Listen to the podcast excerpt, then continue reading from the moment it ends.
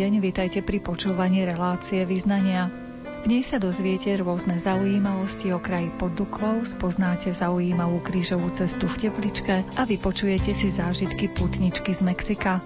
Prostredníctvom rozhlasového éteru navštívime Nižnú Olšavu, pracovníci Charity vám porozprávajú svoje skúsenosti so spoluprácou s farskými charitami a predstavíme aj jeden zaujímavý nápad, ako pomôcť chudobným rodinám. Na príprave relácie spolupracujú Jaroslav Fabián, Jakub Akurátny a redaktorka Mária Čigášová. Vítajte pri jej počúvaní. Tak sme to vzdali, všetko sa nám máli, len viacej a viacej, najlepšie bez práce. A tak si svorne plníme brucha, duša je dávno nemá slepá a hluchá. Všetkého málo, ničoho dosť, beriem, čo vidím. Hoď som tu len host. A nemali by sme teda byť šťastní, veď splňame normy, ty vlastníš, ja vlastním a tak vlastníme kľúče. Cesty aj srdcia a predsa sa všetko jak dom z karát rúca.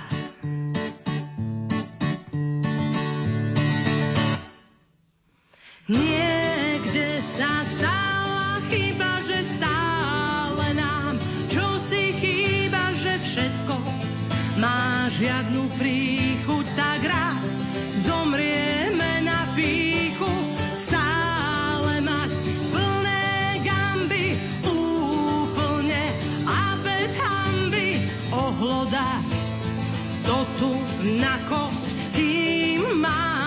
dobrú a kosť. Tak sme to vzdali, všetko sa nám máli len viacej a viacej, najlepšie bez práce. A tak si svorne plníme brucha, veď duša je dávno nemá slepá a hluchá.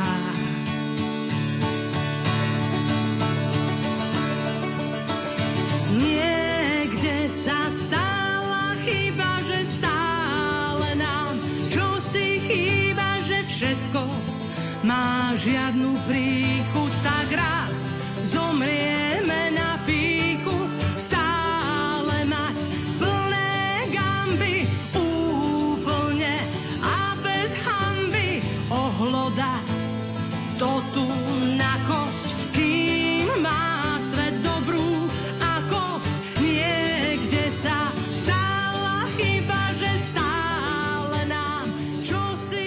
pod Duklou na severovýchode Slovenska má čo ponúknuť svojim návštevníkom a aby si turisti správne vybrali miesta, ktoré ich obohatia, v tom im pomáha informačná kancelária Dukla Destination vo Svidníku. Verejnosť v online hlasovaní vybrala túto informačnú kanceláriu za najlepšiu v uplynulom roku 2019.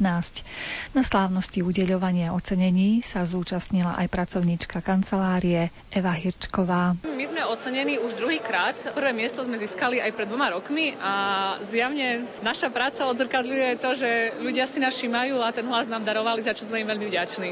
Čiže skúsme aj našim poslucháčom predstaviť vašu prácu, že čomu sa venujete, čo propagujete. Naša organizácia Dukla Destination v prvom rade propaguje región pod Duklou, čiže je to región Svidník okolie, okolo polských hraníc, podukalský región. Určite ľudia poznajú z rozprávania alebo aj z návštevy tento náš región. Máme zriadené dve informačné kancelárie. Jedna je priamo vo Svidníku a jedna je pri drevenom chráme Vladomirovej, ktorý je zapísaný v UNESCO Slovensku a prakticky v rámci našich infocentier poskytujeme komplexné služby pre návštevníkov, turistov, ale aj pre domácich ľudí, aby sa dozvedeli o našom regióne, kde tam ísť, čo navštíviť, kde sa ubytovať po prípade. A okrem iného máme aj webovú stránku, kde sú komplexné informácie o regióne. Takisto máme mobilnú aplikáciu pre turistov, ktorí prídu k nám, aby sa jednoducho orientovali a aby našli všetko, čo sa u nás ukrýva. Skúsme pozvať našich poslucháčov pod Duklu na nejaké pekné miesta. Samozrejme všetkých by som chcela pozvať k nám pod Duklu. Je to nádherný región, radi by sme boli, keby čo najviac ľudí ho objavilo. Nie len pre vojenské pamiatky, ktoré sú také priznačné, lebo vieme, že tadiaľ prechádzal front počas druhej svetovej vojny, ale aj pre krásnu sakrálnu architektúru drevených chrámov, z ktorých dva, my máme ich v regióne myslím, že 16 a dva sú zapísané v UNESCO. Sú to nádherné stavby, nádherné miesta, ktoré sa dajú navštíviť a popri tom ponúkame množstvo turistických miest na pešiu alebo cykloturistiku, plus súvisiace služby ako reštaurácie a veľmi veľa príjemných ľudí, ktorí vás tam radi privítajú. Sú tam aj možnosti prenocovania, teda môžu prísť aj na viac dní? Samozrejme, prenocovanie sa dá zabezpečiť priamo v meste alebo v blízkom okolí. Sú penzióny, malé hotelíky, v meste sú takisto apartmány, hotely, kde sa ľudia môžu ubytovať v rôznych kategóriách ubytovania od lepšieho až po nejaké turistické v prípade potreby. A ak by mali záujem, tak môžu nás kľudne navštíviť a my im vieme komplexne ponúknuť tieto služby, obvolať ľudí, objednať, zarezervovať, ponúknuť telefónne čísla a podobne. A tieto vaše služby tie sú zdarma? Áno, služby pre turistov sú, alebo návštevníkov sú komplexne zdarma, to ponúkame v rámci našej činnosti, plus je možnosť si u nás zakúpiť aj krásne suveníry z regiónu, je možnosť si zobrať odtiaľ mapky, propagačné materiály a príjemné zážitky, dúfam. A čo je taký typický suvenír u vás?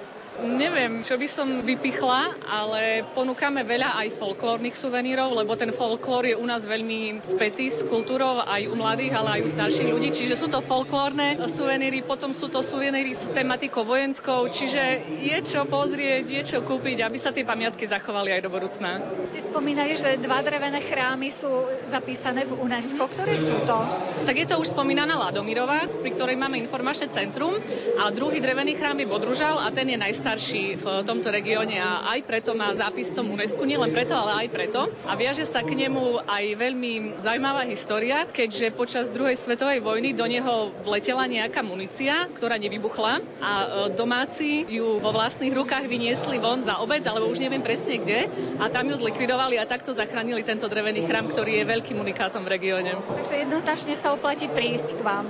Určite, určite sa oplatí. Sme trošku menej poznaná lokalita, ale ponúkame množstvo vecí, ktoré sa ľuďom určite budú páčiť. Vy ste tak na severe, môžu si to spojiť s výletom do Poľska napríklad, do zahraničia, naši poslucháči, keby prišli tam? Samozrejme, dá sa prejsť do Poľska, dá sa ísť do Polonín, ktoré je prakticky CIP Polsko, Slovensko, Ukrajina. Nie je to až tak ďaleko od Tatier, môže sa ísť do Bardiova a k nám, čiže tých ciest, ako si to naplánovať aj na viacero dní, je viacero možností a my vieme aj takýmto spôsobom nejak naplánovať tú trasu na niekoľko dní, zabezpečiť lektora, ak by bol záujem a urobiť kompletný program aj s obsahom.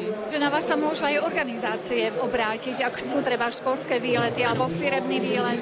Áno, a už máme aj viaceré skúsenosti, kedy sme pomohli zorganizovať či už školské výlety, mali sme už aj jeden taký drobný team building, alebo aj pre menšie skupiny turistov, ktorí chcú navštíviť, ale veľmi nepoznajú región, tak e, organizujeme so sprievodcom, vieme zabezpečiť aj dopravu a tie skúsenosti už máme, lebo ľudia sa áno na nás pýtajú. A sme veľmi radi, že hlavne školské výlety chodia a poznávajú náš región a takým spôsobom aj tento kraj viac zapisujú do pamäte deti zelenom lesa objatí.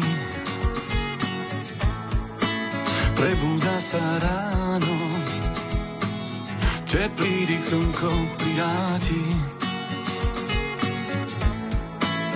Povieš si áno, operený orchester. Hrá jarné sonáty, tom lesnom vesmíre. Strácaš sa v dojatí.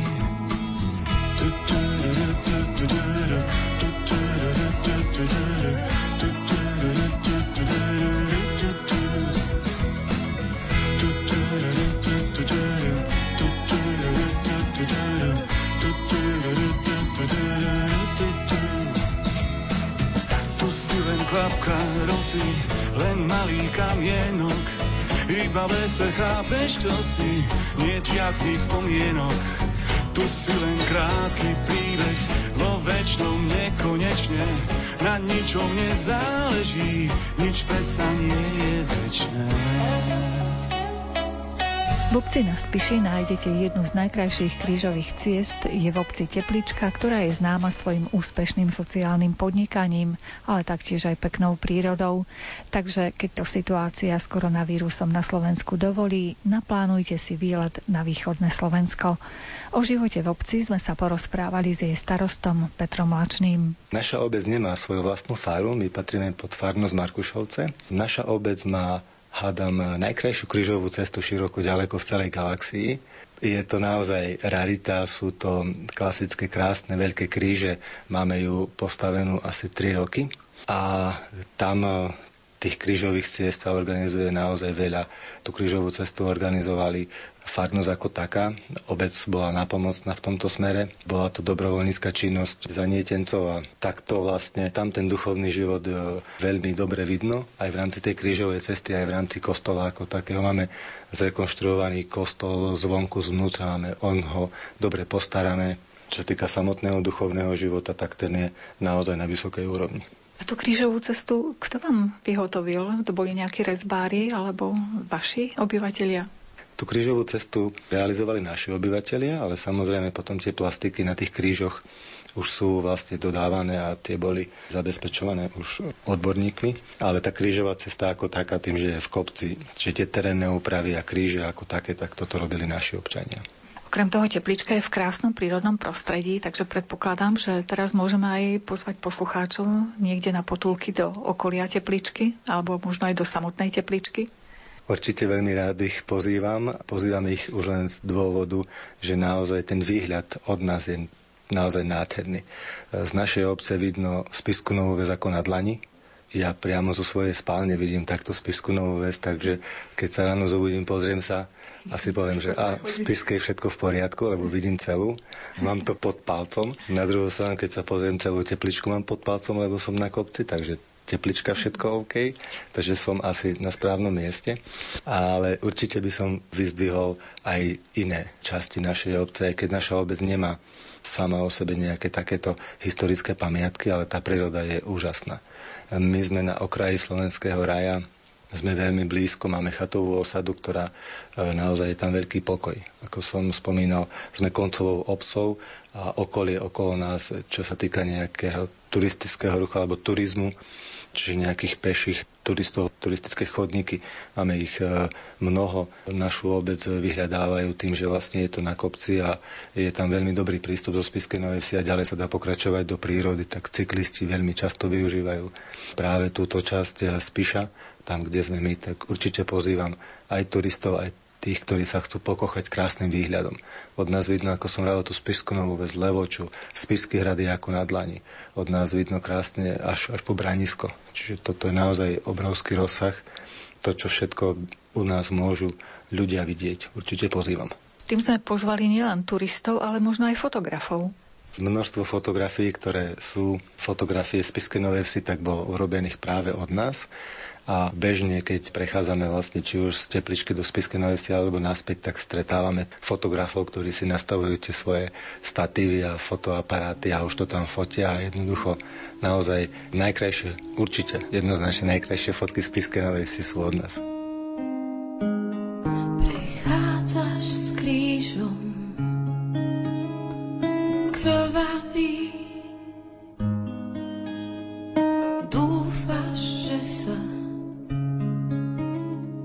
zastavím a utriem ti krv bielou šatkou, čo mám, si plný rán. Vrili sa ti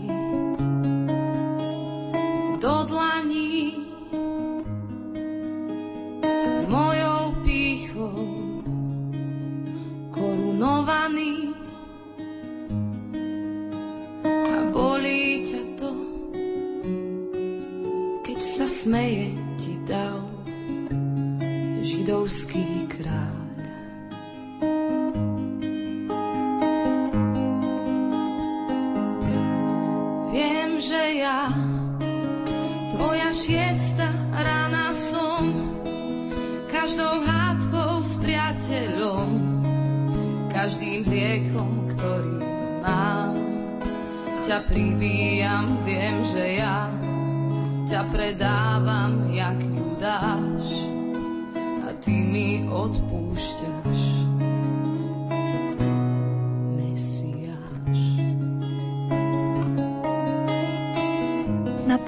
Guadalupskou panou Máriou sa v uplynulom roku vybrala aj skupina pútnikov z farnosti Fričovce. Okrem miest spojených so zjaveniami jednoduchému indiánovi Juanovi Diegovi navštívili slovenskí veriaci aj iné inšpiratívne miesta v Mexiku. Porozprávala nám o nich pani Mária Mašľárová. Naše kroky viedli do Cuernavaca, ktoré je vďaka svojej stálej teplote okolo 27 stupňov nazývané aj mesto mestom nekonečného leta a stalo sa letným sídlom viacerých celebrít. Po prehliadke katedrály sprievodca zameral našu pozornosť na palác El Palacio de Cortés, odkiaľ španielský dobyvateľ Cortés vládol. Zničil ríšu Aztékov, zabral územie dnešného Mexika pre Španielsko a stal sa jeho guvernérom. Po krátkej prestávke a nákupoch suvenírov sme pokračovali v ceste. Ďalšou zastávkou na našej púti bolo Taxko. Nachádza sa 170 kilometrov juhozápadne od Mexico City. Mesto je spojené s ťažbou striebra a výrobkou strieborných šperkov. Bolo postavené na vrchole hory, v ktorej sa striebro ťažilo. V súčasnosti sú zásoby vyčerpané a oblasť žije hlavne z cestovného ruchu. Domorodí obyvatelia pred príchodom Španielov nejavili veľký záujem o drahé kovy. Väčšiu hodnotu pre nich mali niektoré kamene používané na ozdobné a rituálne účely. Striebornú rudu objavila skupina španielských e, vojakov vyslaných, aby hľadali cín, ktorý v zliatine s meďou používali na výrobu kanónov. Neskôr dvaja bratia Francesco a Jose de la Borda prišli do Taxco hľadať striebro. Spočiatku sa im veľmi nedarilo, preto Francesco odišiel do Južnej Ameriky, kde mali byť väčšie náleziska. Onedlho po jeho odchode Jose objavil striebornú žilu, ktorá mu priniesla bohatstvo. Z vďačnosti nechal vybudovať barokový kostol Santa Priscila. Postavili ho z ružového kameňa. Vo vnútri je niekoľko oltárov, všetky pokryté zlatom. Mesto leží na veľmi členinom teréne a má strmé nepravidelné ulice. Sú veľmi úzke a zvyčajne nemajú chodníky. Možno v nich nájsť množstvo obchodov so šperkami a iným tovarom. Do jedného z nich nás zaviedol aj náš sprievodca. Reťazky, prstenie, náušnice, voľne položené na pultoch, všade boli okolo nás. Nezvyčajným zážitkom bola pre nás aj cesta kabinkovými lanovkami do hotela, aby sme neušli bez platenia, kto si zažartoval. Vysvetlenie je oveľa prozaickejšie. Po strmej kľukatej ceste sa autobus nedostane k budove postavenej na vysokom kopci a tak sme cestou do nášho prechodného domova mohli obdivovať mesto ležiace pod nami z vtáčej perspektívy. Ráno sme pokračovali v ceste do Akapulka. Obľúbená turistická destinácia leží 300 kilometrov juhozápadne od mesta Mexiko. Rozprestiera sa na pobreží Tichého oceánu okolo veľkého polkruhového zálivu v nadmorskej výške 30 metrov. Keď sme po niekoľkohodinovej ceste vystúpili z autobusu, privítala nás 30 stupňová horúčava. Naša prvá cesta v Akapulku viedla na zrázy. Očiaľ sme mali možnosť sledovať jedinečnú útesovú show Prišli sme pomerne skoro a tak sme si našli najlepšie miesto na sledovanie predstavenia. Po chvíli čakania začali postupne prichádzať mladí muži. Preliezli kamenný múrik, o ktorý sme sa opierali, skočili do vody a zdalo sa, ako by si chceli len tak zaplávať. Zrazu sme spozornili, keď mladenci vyšli z vody na protihľahlej strane a jeden po druhom sa bosy šplhali po strmej stene útesu. Keď sa každý dostal na svoje miesto, e, s rozopetými rukami postupne skákali do Tichého oceána. Bola to skupina profesionálnych potápačov z Akapulka, ktorá robí toto predstavenie pre verejnosť každý deň. Skáču z výšky 30 až 41 metrov. Voda pritom dosahuje hĺbku okolo 5 až 6 metrov podľa prílivu vln. Keď si uvedomíme, že kanál pod nimi dosahuje šírku približne 13 až 15 metrov, je nám jasné, že riskujú svoje životy za každým, keď skočia z útesu. Preto je rozhodujúce načasovanie skoku. Predstavenie prebieha aj v noci a vtedy držia baterky, keď skáču. V Akapulku sme mali naplánovanú svetomšu, Voľný čas do dohodnutého termínu bohoslužby sme využili na prehliadku mesta. Popoludní sme sa konečne dostali do hotela. Hneď pri vstupných dverách sa zrazu objavili známe tváre. Pútnici z Košickej arcidiecézy s pánom arcibiskupom Bernardom Boberom boli ubytovaní na tom istom mieste. Bolo to príjemné prekvapenie. No, kým oni sa pomaly chystali na odchod, my sme sa tešili na hrejvé lúče slnečného Akapulka. Ďalší deň nás totiž čakal celodenný oddych na pláži. V ponuke putnického zájazdu bola aj večerná plavba loďou po zálive. Priznám sa, že sa mi z počiatku veľmi nechcelo ísť, ale duchovný otec tak lákavo vykreslil plavbu loďou, že som sa dala presvedčiť a naozaj som neľutovala. Už v prístave bolo zaujímavé sledovať, ako si domáci, hlavne deti, zarábajú. Keď zbadali turistov nastupovať na loď, skočili do vody a zvukmi, aké poznáme z filmov o indiánoch, sa snažili prilákať našu pozornosť. Ak im kto si hodil mincu, blesku rýchle sa ponorili a o chvíľu ju držali v ruke vystretej nad hladinou. Hneď si ju schovali do úst a rovnakými zvukmi sa dožadovali ďalšej. Na palube bola tiež zábava. Hrala živá hudba a tanečný parket sa pomaly zaplňal. Skúsení animátori zapájali do rôznych zábavných hier aj turistov, Počas celej plavby bol pasažierom voľne prístupný bar so širokým výberom alkoholických aj nealko nápojov. Každý si mohol prísť na svoje. Plavili sme sa pozdĺž pobrežia, po zálive a na vysokých okolitých vrchoch sme obdivovali stavby obytných domov. Mnoho známych osobností vlastní nehnuteľnosti v tejto oblasti. Z paluby lode nás jej kapitán oboznámoval s tým, ktorá vilka patrí akej celebrite. V noci vystrájala silná búrka, ráno sme po búrke sme kráčali mokrou chodbou pokrytou ošľahaným lístím po silnom nočnom daždi na bohoslužbu. Svoju vlastnú svetomšu sa kňazi a putníci z Košickej arcidiecézy do poludnia rozlúčili s rekreačným letoviskom. Nasledujúci deň po raňajkách sme sa aj my vydali na cestu. Ďalšou zastávkou v putovaní sa stala dedinka Tonanciltla, tvorí súčasť rozsiahlej meskej oblasti siahajúcej od Choluli po Pueblo. Navštívili sme kostol zasvetený Pane Márii. Nesie pomenovanie Santa Maria Tonancintla a je jediným kostolom, ktorý si pôvodní obyvatelia mohli vyzdobiť sami.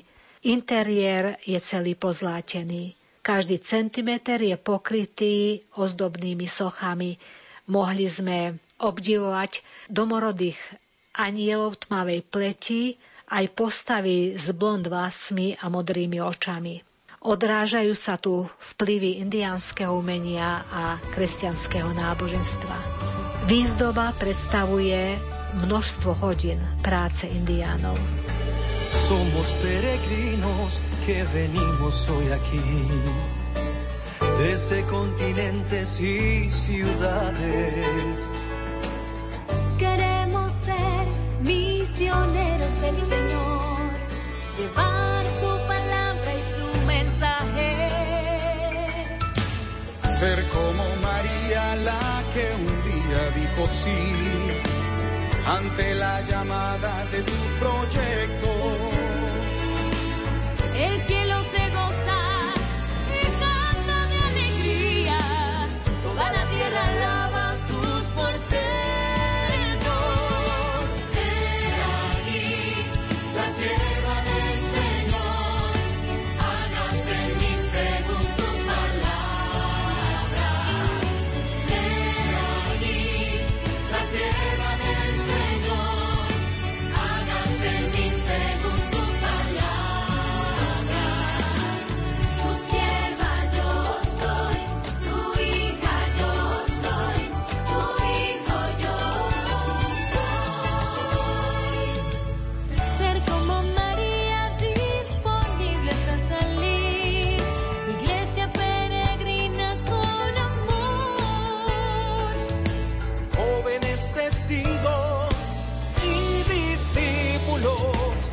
Alegría, fe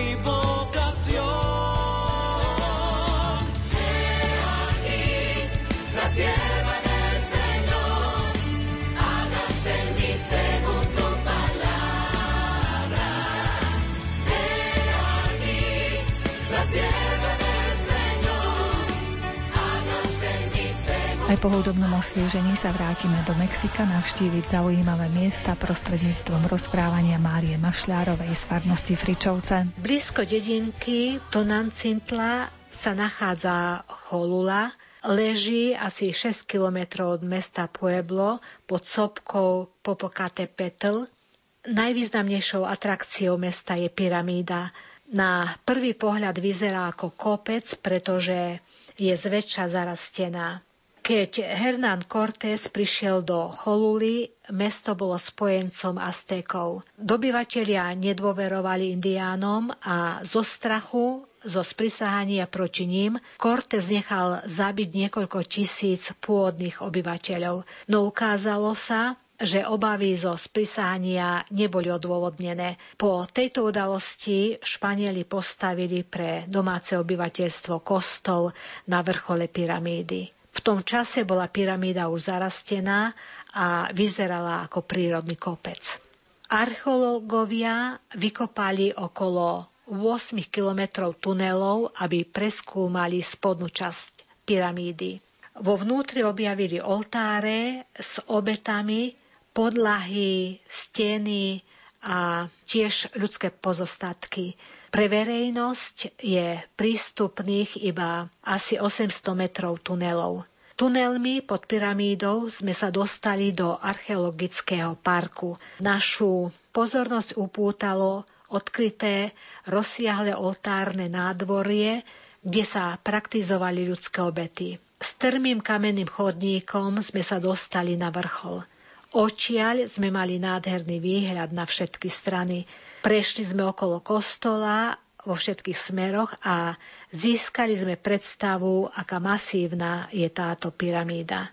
Nemali sme šťastie vidieť Popocatépetl, ktorá sa dá bežne očiaľ pozorovať za dobrého počasia. Ale horúčava dňa vytvorí hmlu a blokuje tak výhľad na sopku. Opustili sme Choluhu a autobus nás viezol do Puebla. Zrazu sprievodca upriamil našu pozornosť na Popo, ako domáci skrátenie nazývajú Popocatépetl. V preklade znamená dymiaca hora a my sme mohli na krátku chvíľu sledovať sopku vypúšťajúcu dym. Zvyšok cesty sme videli už len mračna pochádzajúce z prebiehajúcich vulkanických procesov najaktívnejšej sopky v Mexiku. Pueblo sa nachádza na úpeti pohoria Sierra Madre a je obklopené sopkami. Leží vo výške 2200 metrov nad morom. Postavili ho Španieli. Zaujímavé je, že má rovné ulice usporiadané do tváru šachovnice. Nazýva sa aj mesto anielov. Podľa legendy po výstavbe katedrály nepoškvrneného počatia Pany Márie architekti nevedeli, ako dostať ťažký zvon do veže. Ráno ho už našli na vrchole. Preto mesto dostalo pomenovanie Puebla de los Angeles. Keď sme vstupovali do mesta, privítali na sochy anielov rozmiestnené po oboch stranách cesty. Na druhý deň ráno sme znovu nasadli do autobusu, aby sme našu puť ukončili v Guadalupe.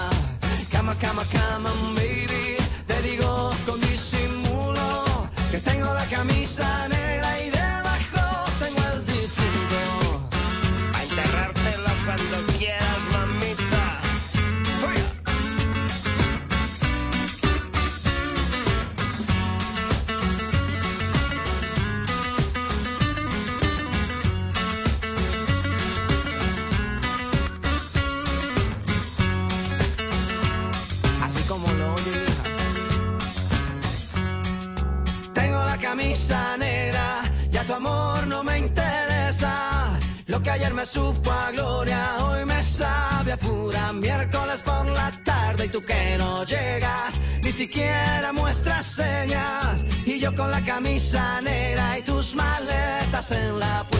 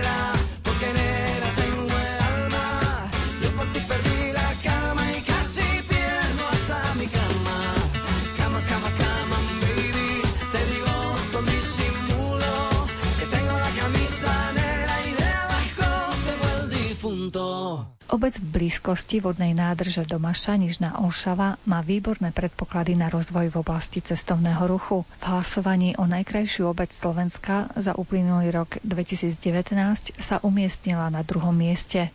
Nižná Olšava je známa celoročným kultúrnym programom a regionálnou výstavou kraslíc. Jej obyvatelia však zažili aj menej príjemné chvíle počas troch veľkých povodní. K mikrofónu sme si pozvali starostu obce inžiniera Igora Madzinu. My patríme medzi malé obce, veď máme 420 obyvateľov, ale v Stropkovskom okrese, kde nie je ani jedna obec na tisíc obyvateľov, sme šiesta najväčšia. Tak teraz e, neviem, či mám hovoriť, že sme malí alebo veľkí. No ale nie tým sa merá, či koľko máme obyvateľov, ale čo všetko robíme a čo sa nám podarilo urobiť, tak ja som vďačný za každú jednu pomoc, či je to zo štátu alebo je to z európskych fondov, keď môžeme našu obec rozvíjať. V tomto roku Trevars e, sme sa pustili do dvoch takých väčších projektov. Bolo to zvyšovanie tepelnej účinnosti budov škôl a školských zariadení, kde sme značnú finančnú čiastku museli venovať z vlastných zdrojov zdrojov, lebo Envirofond nám pokryl zhruba dve tretiny nákladu a bola to dosť veľká nákladová položka, ale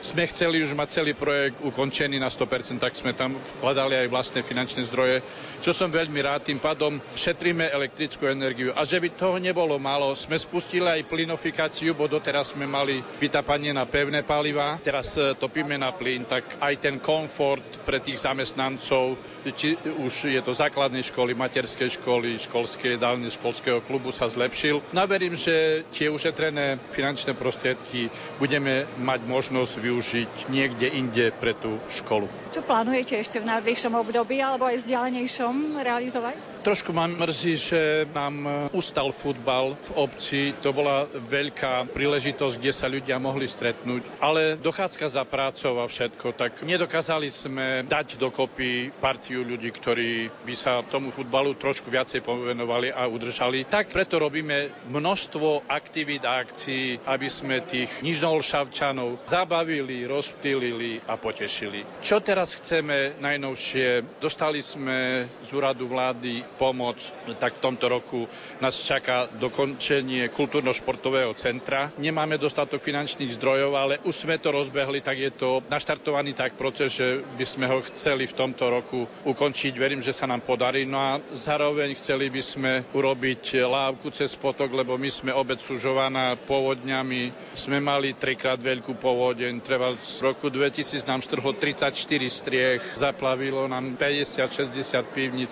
To isté sa zopakovalo v roku 2004-2005. Mne sa pomerne dobre rozpráva, ja som starostom 18 rok, takže už mám trošku odžité s tou obcov, ale sa snažím čo najviac pre ňu robiť a naďalej ešte aj budem robiť. Takže vy ste naozaj starosta v tom e, pravom zmysle slova, že stále starosti máte s tými strechami, s počasím. Jedno je aktivity jednorazové a jedné sú, ktoré treba, treba udržiavať. Pred, v roku 2016 sme získali grant z Norského kráľovstva, v rámci ktorého sme postavili amfiteáter v takej obci, ako sme my.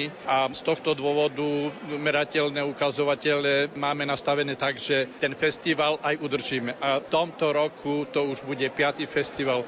A som veľmi rád, že sa tam stretne široká rodina folkloristov a skupín a súborov, kde môžu prezentovať svoje umenie a prichádzajú tam ľudia nielen z obce, z okresu, ale aj z okolitých okresov, tak sa veľmi teším. Dokonca sme založili folklórny súbor, ktorý má 25 členov.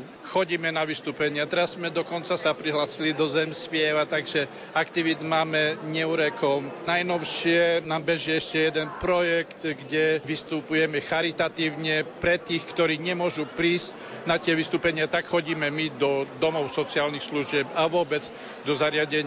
Máme z toho radosť, že môžeme niekoho potešiť aj tam, ku čomu by sa ináč nedostal a nemal inú možnosť. Je nejaká šanca, že zlepšia sa aj možnosti zamestnania vašich ľudí, treba z u vás alebo v blízkom okolí? So zamestnaním je veľmi ťažko. My máme spústu žiadostí, že by každý sa rád zamestnal. Ja som pred už dvomi rokmi zvažoval založenie sociálneho podniku, ale viete, my sme malá obec. Nás je na úrade málo zamestnancov, sme prakticky dvaja na plný úvezok, ale som vďačný aj za to, že treba sa nám podarilo zriadiť terénnu sociálnu prácu, ktorá nám beží, tak aspoň trošku tie marginalizované skupiny vieme obhospodariť, pomôcť im a uľahčiť aj im život, aspoň čo sa týka či už vybavovania, alebo keď sa dokážu dostať do nejakých problémov, že by sme sa im pomohli z toho nejak dostať. Popodle želení divče volky hnalo,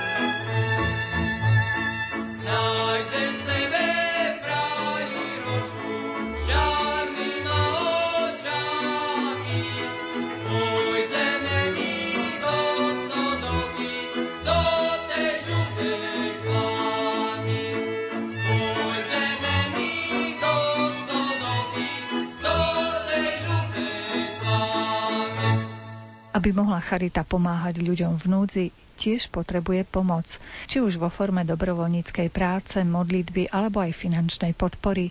Veľa v tomto smere dokážu predovšetkým farské charity a ďalšie spoločenstvá ľudí citlivých na potreby blížnych. Aj o tom sme sa porozprávali s riaditeľom Spiskej katolíckej charity Pavlom Vilčekom a koordinátorom farských charit Antonom Fričom. Sú to také aktívne farnosti, farské charity. Možno by som tam aj tak spomenul menovite. Určite jedným z najväčších je Zakamené. Potom v Tvoročíne veľmi aktívne sa zapájajú. A celkovo na Orave sú veľmi, veľmi aktívni, aktívni ľudia. I bežne nám ľudia zavolajú, že mám pec alebo mám práčku. A podobne potom je možnosť ďalšia Máme veľmi dobrú spoluprácu s takým spoločenstvom mamičiek v Svetom Jure, ktoré nám pravidelne dávajú veci. Farská charita v Senci, zo Žilinského kraja, takisto niektorí kňazi, ktorí mi volajú, robili sme zbierku. A už tým, že sa to aj tak trošku dostáva do povedomia, tak veľmi často sa mi stane, že mi už volajú ľudia, ktorí sú úplne cudzí, ktorí len počuli, niekto im povedal, že počul som, že potrebujete práčku, sa mi stalo z Kráľovej Prisenci napríklad kúpil som vám dve práčky, lebo mi niekto povedal, že potrebujete. Tak... To akože novú práčku vám kúpil? Kúpili staršie z bazári, ale funkčné práčky, ktoré nič nebolo. A možno taká mm, aj priama iná forma pomoci, máme spoluprácu s nadáciou EPH, z ktorej podporujeme také rodinné vnúdzi, kde im vieme kúpiť nové veci alebo prispäť na auto alebo prispäť na opravu niečoho. Čiže aj aktívne hľadáme teraz v rámci našej diecezy a vlastne ten program platí na celé Slovensko, že rodiny, ktoré sú v núdzi, a im sa budeme snažiť pomôcť najlepšie ako vieme. S tým, že chceme ten program to trošku rozšíriť, e, že ľudia, ktorí cítia potrebu pomáhať rodinám v núdzi, môžu prispieť a vlastne budeme tak môcť pomôcť viacerým rodinám. A ako zistujete tie potreby, kto vlastne niečo súrne potrebuje? Je to prostredníctvom kňazov, prostredníctvom aktívnych veriacich, prostredníctvom farských charít. Tak som chodil roznášať potravinovú pomoc, tak som sa vždy zastavil na obecnom úrade, s pánom starostom som si sadol, alebo s nejakou pani, ktorá má na starosti sociálnu otázku. Povedal som, že máme takýto program, ak máte, tu máte moju vizitku, ozvite sa mi, napíšte mi, pošlem vám formulár, ktorý vypíšete a zaradíme vlastne takú rodinu do tohto programu. A s koľkými asi farskými charitami komunitami spolupracujete? Koľko to je asi približne? Takých ako veľmi aktívnych, e, s ktorými tak aktívne spolupracujeme, možno tu CET, asi tak. Keď tak počúvam tie možnosti farskej charity, uvažujem nad tým, že keď dobre fungujú farské charity, že či to nezabráni tomu, aby tí ľudia nakoniec prepadli až tak nízko do tej sociálnej siete, že sa nakoniec v zariadení Spiskej katolíckej charity ocitnú. Že vlastne už sa im pomôže na tej prvej úrovni, už priamo vo farnosti. Ideálne by bolo, aby tie zariadenia vôbec ani neexistovali, aby si ľudia vedeli vedeli navzájom pomôcť v rámci toho spoločenstva, ako to niekedy aj fungovalo. Že tí ľudia vo farnosti, v rámci farnosti si vedeli navzájom pomôcť, keď sa ocitla nejaká rodina, že niekto zomrel alebo im vyhoreli, tak väčšinou sa tá dedina dala dokopy a pomohla im. Teraz to už tak nefunguje, možno je to aj tým, že sme tu mali ten komunizmus, ktorý pretrhol takú tú spolupatričnosť, kontinuitu aj tá viera sa vytratila, že musíme to teraz na novo vybudovať. No, ja by som povedal, že zase tie hospice boli aj v stredoveku, čiže napríklad taký hospic si trúfnem povedať, že aj keby všetko fungovalo ideálne, vždycky bude mať e, zmysel, pretože to je napríklad ani nie o liečení, o tej výťaznej medicíne, ale je to o sprevádzaní. Tých chudobných, chorých, biedných vždycky budeme mať medzi sebou. Nie preto, aby sme ukázali, aký sme veľkí, ale aby sme ukázali, alebo aby sme urobili priestor preto, aby sme ukázali, aký sme dobrí. Takže trúfim si povedať, že sirotince tiež boli v minulosti, čiže ako vravím, myslím si, že veľmi nedostatková služba je to centrum pre deti, ale so špeciálnymi potrebami. Čiže pre ťažko zdravotne postihnuté, kde nás stále bombardujú, že či nemáme nejaké miesto, lebo tých detí je strašne veľa. A ak my, veriaci, ak my, charita, im nedokážeme pomôcť, tak potom bohužiaľ tieto deti umierajú bez pomoci. Čiže je to tzv. sociálna eutanázia. Keď ste už ten hospic, ja si myslím, že aj tá práca v hospici musí byť veľmi náročná, keďže sa stretávajú naozaj s ťažkými situáciami v rodine, tí vaši pracovníci. Istotne je to veľmi náročné, lebo zoberte si, že tam vám ľudia pravidelne odchádzajú. Čiže kým v inom druhu služby vždy máte v úvozovkách šancu na reparát, tam nie. Čiže tam už nie je podstatné, že či mu, ja neviem, vyliečite nejakú ránu, či mu poskytnete správny liek, ale tam je to podstatné, či ho dokážeme pripraviť na to stretnutie s Bohom, jeho osobne a či aj túto milosť, že mal možnosť trpieť, dokážeme použiť na to, aby sme posunuli aj jeho rodinu.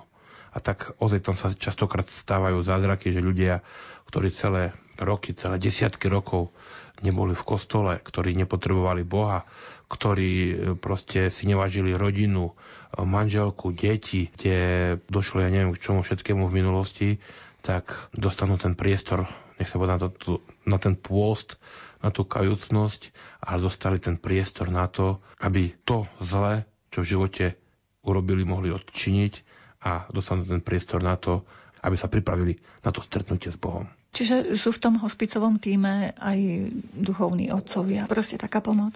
Okrem toho, že sú kňazi, ktorí ozaj nám tie sviatosti sprostredkovajú, tak ja si myslím, že ešte možno z môjho pohľadu väčším požehnaním sú tie reholné sestry, ktoré sa o týchto ľudí v terminálnom štadiu starajú. A bol som svojho času v Čechách a tam som videl taký krásny, nechcem povedať, obraz. Na kríži bol korpus, bol tam Ježiš Kristus. Ten Ježiš Kristus bol bez ruk. A pod tým bolo napísané mojimi rukami ste vy. Musím povedať, že tí moji kolegovia, najmä tí moji kolegovia, ktorí ozaj pracujú v hospici, tie reholné sestričky, ktoré nepozerajú piatok, sviatok, ktorí nepozerajú nebezpečenstvo, Mali sme tam proste rôzne komplikácie hej, ľudí, ktorých dokonca už ani v nemocnici nechceli. A ozaj v tom hospici im vytvorili priestor na to, aby sa mohli pripraviť na to stretnutie s Bohom, respektíve sa s ním aj stretnúť. Túžby v nás získať svet. Sa strácajú už ich hneď pomalým poznaním po kúskoch ich odhalím. Čo zmysel má, už zrazu viem, kaďal ísť a kaďal nie. Po z nich vymaní ma Boží dých. Láskavý si, Otec náš, stále nás tu sprevádzaš na cestách zblúdených, vraciaš im smer stratený. Veď ľúbiš nás vždy bez hraníc, utieraš nám slzy z líc. V tebe každý pokoj má, v objatí ho nachádza.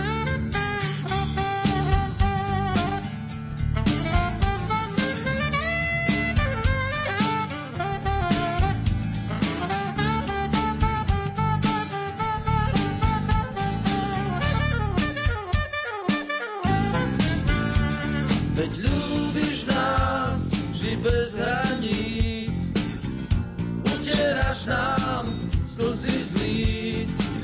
V tebe každý pokoj má, v objatí ho nachádza.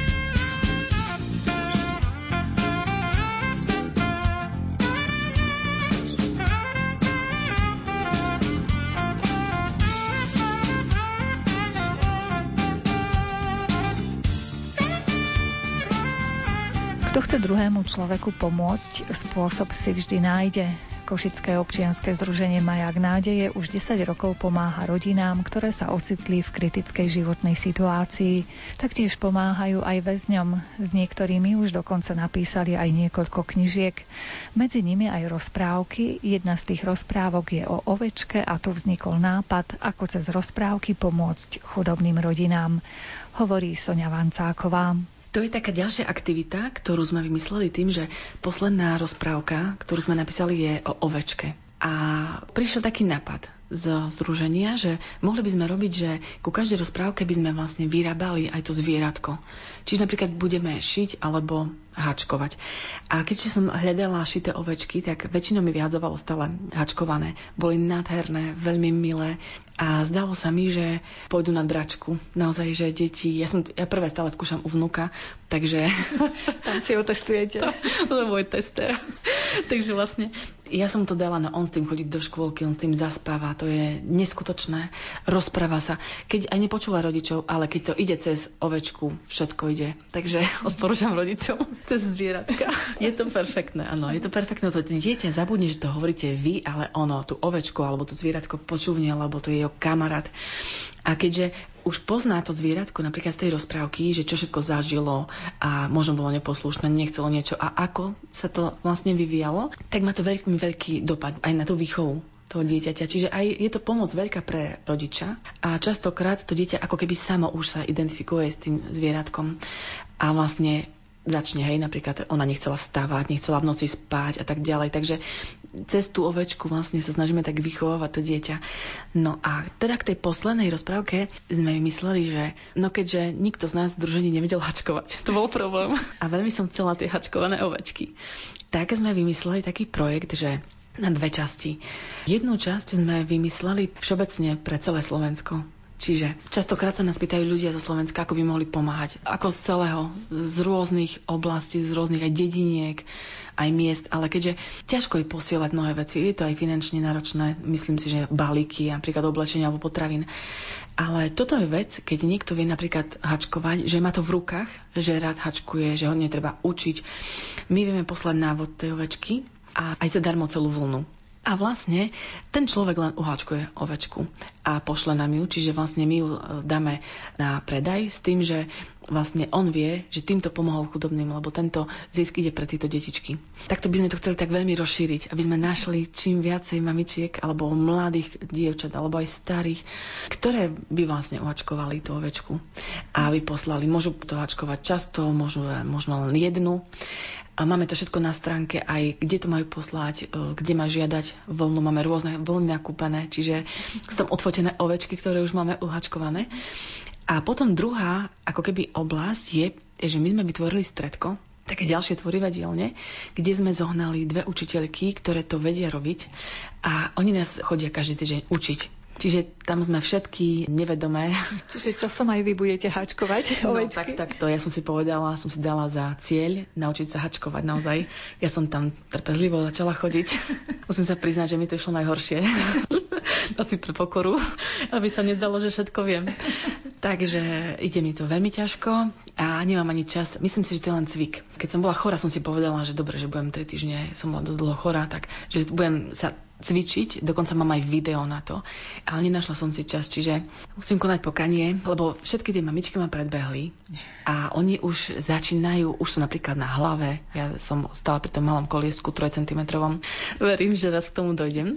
No, ale tieto pani učiteľky sú tak chytené, že oni uhačkujú tri ovečky za týždeň. Každá z nich a nestíham im nosiť vlnu. Fakt, sú z toho veľmi nadšené. Oni vlastne, máme také už, tie všetky ovečky už uhačkovali 25 oni, takže vlastne nádherne, rôzne veľkosti, rôzne farby. Veľký dopyt je po nich, po týchto ovečkách, takže to ani nedávame zatiaľ, lebo to každý trhá ich, hej. Čiže chceme urobiť taký väčší ovčinec a potom naraz ísť s nimi niekde na predaj. Že pôjdete s celým stádom už rovno. Celým stádom, áno. K tomu tie rozprávky vlastne o tých ovečkách. Áno, áno. A vlastne máme napríklad ďalšia rozprávka sa tvorí, bude o žirafe. A už máme, už začíname, našla som vlastne strihy na, na žirafy, takže už začíname šiť žirafky. Veľmi milé, veľmi jemňunké, práve pre malinké detičky do ručky. Takže tu bude ďalšie zvieratko. A máme napríklad rozprávku o lienkach, tak to nám už jedna mamička šije lienky. Také milúčke. Takže chceme to aj tak e, ponúknuť, ako možno, pokiaľ by sme toho mali veľmi veľa, ako taký komplet. Že bude mm. rozprávka zvieratko. A čo sa napríklad v tej rozprávke o Lienke dozvedia tie deti? Tá rozprávka o Lienke je zameraná na súdržnosť v rodine. Čiže je to Lienka, ktorá je najmladšia, ktorá má veľa súrodencov, čiže tam vlastne hovoríme o tom, že tam funguje mama, otec, veľa detí, a ktoré žijú v tulipáne. A vlastne ako si tie lienky, ako sa šalia, ako vychádzajú vonku, ako obdivujú, že vlastne ten svet nie je len ten vo vnútri, ale keď sa tulipán otvoril, tak vychádzajú von a robia sa lanovku z pavučiny A teraz, ako vlastne spolupracujú, ako maľujú tulipán, ako vznikajú rôzne farby tulipánov, čiže je to vlastne taký určitý postup, ako rodičia ich našli, že chytili tú farbu a oni to vlastne zžabali. A vlastne ten prístup rodičov, že vlastne oni ich nejakým spôsobom nepotrestali, ale vyzdvihli to, že spoločne chceli niečo urobiť, že chceli si prefarbiť proste tú izbu. Ten červený tulipán chceli na žltý. No a je to tam vlastne nakreslené, ako hore dole je nakreslené. Častokrát ja, ja mám veľmi rada kvety. Obdivujem, že mnohé kvety sú tak nastriekané, že proste nie sú len jednofarebné, ale e, máte tam rôzne farby hore-dole. A to mi tak pripomenulo naozaj, že to je tak ako tá izbička namaľovaná, že žlto, tak sa aj končí, že odvtedy na lúke vždy kvitne aj žlto-červený tulipan. Takže sú to také príbehy, ktoré spoločne zažívajú tie lienky ako súrodenci. Vyzdania o chvíľu doznejú v rozhlasovom éteri, no môžete si ich vypočuť ešte raz v repríze a to v sobotu o 14. hodine. Pripravili ich Jakub Akurátny, Jaroslav Fabián a redaktorka Mária Čigášová.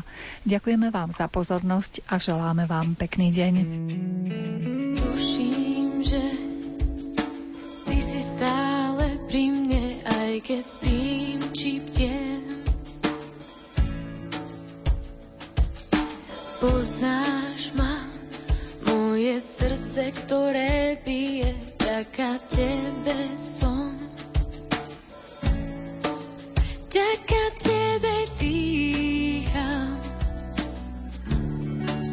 vďaka tebe žijem, vďaka tebe milovať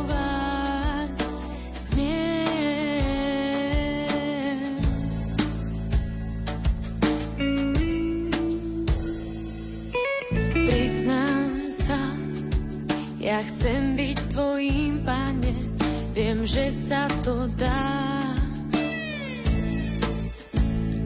Aj keď podľahnem, nebude to hriech, ktorý silnejší je. Vďaka tebe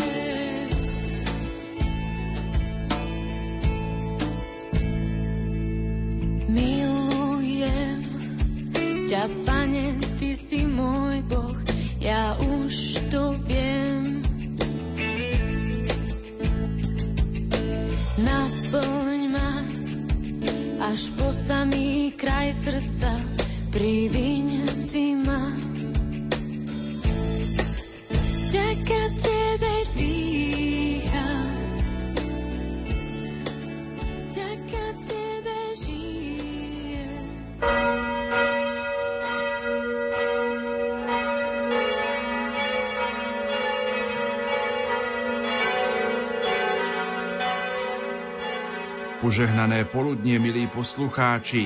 V šiestu veľkonočnú nedelu vás pozývame k modlitbe Raduj sa nebies kráľovná so svetým mocom. Pápež František sa ju pomodlí v sále bibliotéky Apoštolského paláca vo Vatikáne. V tejto chvíli odozdávame slovo kolegom do televízie Lux. Želáme vám ničím nerušené počúvanie.